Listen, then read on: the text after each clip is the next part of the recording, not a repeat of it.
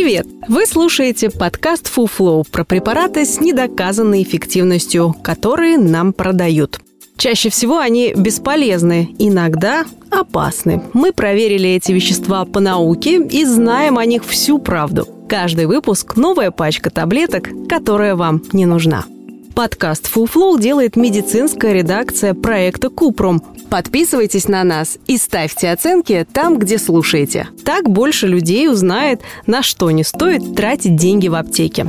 Почему кошки и собаки не вылечат болезни? Сегодня речь пойдет о терапии животными и о том, почему она не сильно поможет справляться с болячками. Терапия животными – новое явление, но сама идея появилась давно. Первыми были древние греки. Они заметили, что от конных прогулок у тяжело больных людей улучшается настроение. А затем стали пускать собак в храмы, чтобы те помогали прихожанам быстрее поправиться. Терапию животными упоминали в 17-19 веках. Однако идея широко распространилась только в 20 веке. В 1961 году детский психолог Борис Левинсон заметил, что присутствие собаки в комнате помогает ему наладить контакт с замкнутым девятилетним мальчиком-пациентом. Левинсон привел собаку к другим детям, и его предположения подтвердились. Ребята, которым было трудно общаться, в компании собаки становились более непринужденными и открытыми. Однако, когда Борис Левинсон представил свою теорию Американской психологической ассоциации, над ним посмеялись. Один из слушателей выкрикнул «А вы делитесь с собакой доходами от сеансов?» Ситуация изменилась, когда были опубликованы несколько новых писем и журнальных записей Зигмунда Фрейда. Оказалось, что Фрейд часто брал в кабинет своего чау-чау Джоффи, потому что тот помогал психоаналитику расслабиться. Позже Фрейд заметил, что присутствие собаки помогает и пациентам. Они говорили более открыто о болезненных вопросах. После этого к идее терапии животными Левинсона стали относиться всерьез. В результате в 1990-х годах появилась Международная ассоциация по взаимодействию людей и животных, а также программы сертификации животных и стандарты обучения волонтеров. С тех пор терапию животными проводят в больницах, хосписах, домах престарелых, тюрьмах и реабилитационных центрах.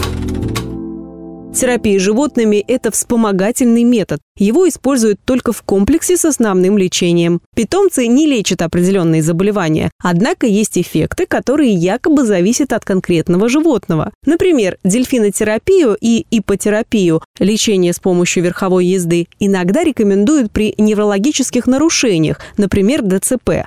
Считается, что занятия с лошадьми и дельфинами помогают улучшить координацию, развить физические и социальные навыки. Лошадей также используют при психических расстройствах. В этом случае кататься на лошади не обязательно, достаточно ухаживать за ней, кормить, гладить, заплетать косички.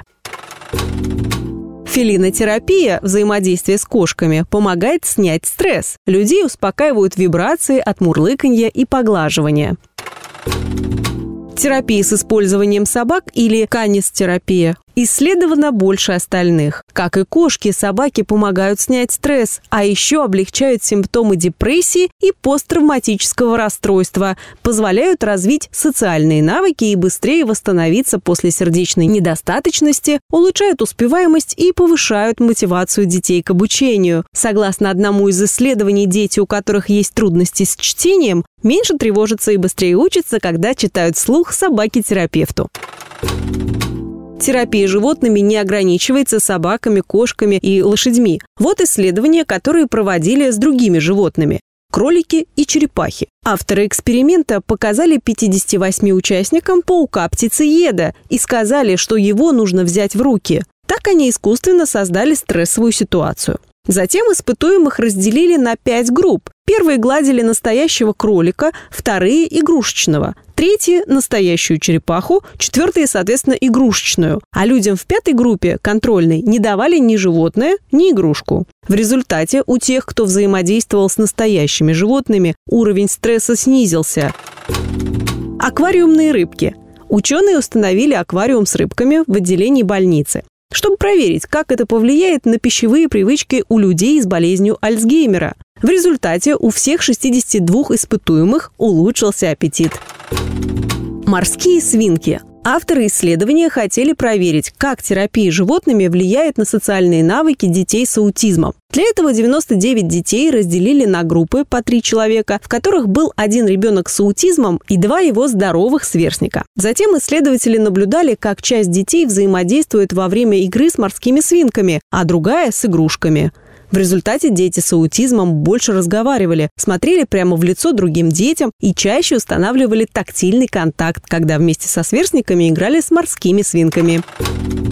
Иногда в терапии используют насекомых. В одном из исследований пожилым людям давали сверчков в клетке. Через 8 недель испытуемые были подавлены меньше, чем контрольная группа. Возможно, все дело в переключении внимания на заботу о живом существе. Авторы отмечают, что у этого исследования есть ряд ограничений. Так большинство испытуемых были женщинами, поэтому результаты нельзя экстраполировать на всех пожилых мужчин. Кроме того, продолжительность эксперимента зависела от сверчков, которые живут до двух месяцев.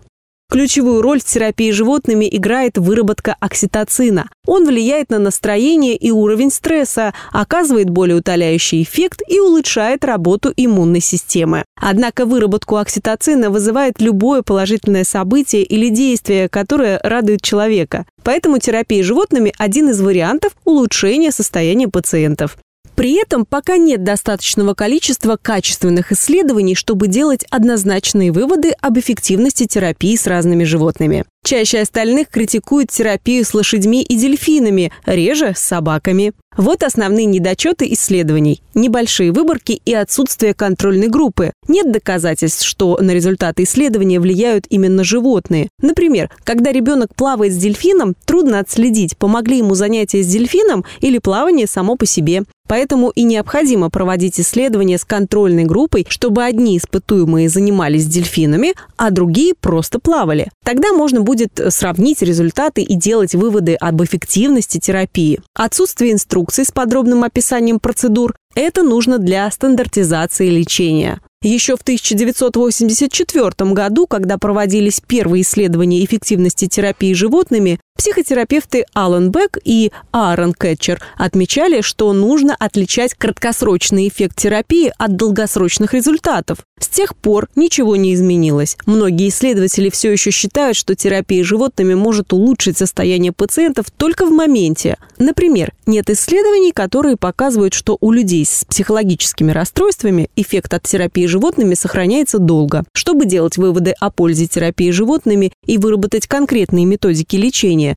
нужно провести больше рандомизированных контролируемых исследований. Однако это не означает, что терапию животными нельзя попробовать уже сейчас в дополнение к основному лечению. Люди, которые любят животных, получат положительные эмоции от взаимодействия с ними, и это поможет легче пройти через лечение. Американская кардиологическая ассоциация сообщила, что общение с домашним животным, особенно с собакой, может снизить риск развития сердечных заболеваний. Владельцы псов чаще ведут активный образ жизни. Это помогает снизить кровяное давление и уровень холестерина, снять стресс. Согласно другому исследованию, собачники чаще оставались живыми через год после сердечного приступа, в отличие от людей, у которых нет собак. Важно понимать, что животное не лечащий врач и не волшебная таблетка. Было бы здорово завести собаку и с каждым объятием избавляться от депрессии. Но это так не работает. Во-первых, у домашнего животного может быть любой характер. Не все из них любят объятия или готовы терпеть постоянные наглаживания. Во-вторых, питомцы иногда болеют, а это стресс. Наконец, животные не знают, как лечить людей или поддерживать их в трудный момент, а собак, которые участвуют в терапии, отбирают, тренируют, развивают у них нужные навыки. Поэтому, если хочется проверить, поможет ли человеку общение с псом, лучше сначала сходить в центр конец-терапии. Это был подкаст «Фуфло», в котором мы рассказываем о препаратах с недоказанной эффективностью. Ставьте звездочки, комментарии и делитесь подкастом с друзьями и близкими. Так мы вместе убережем их от фуфла. Все мифы о здоровье мы собираем в подкасте «Купром», а в проекте «Без шапки» говорим о медицине с лучшими врачами и учеными. Ссылки есть в описании.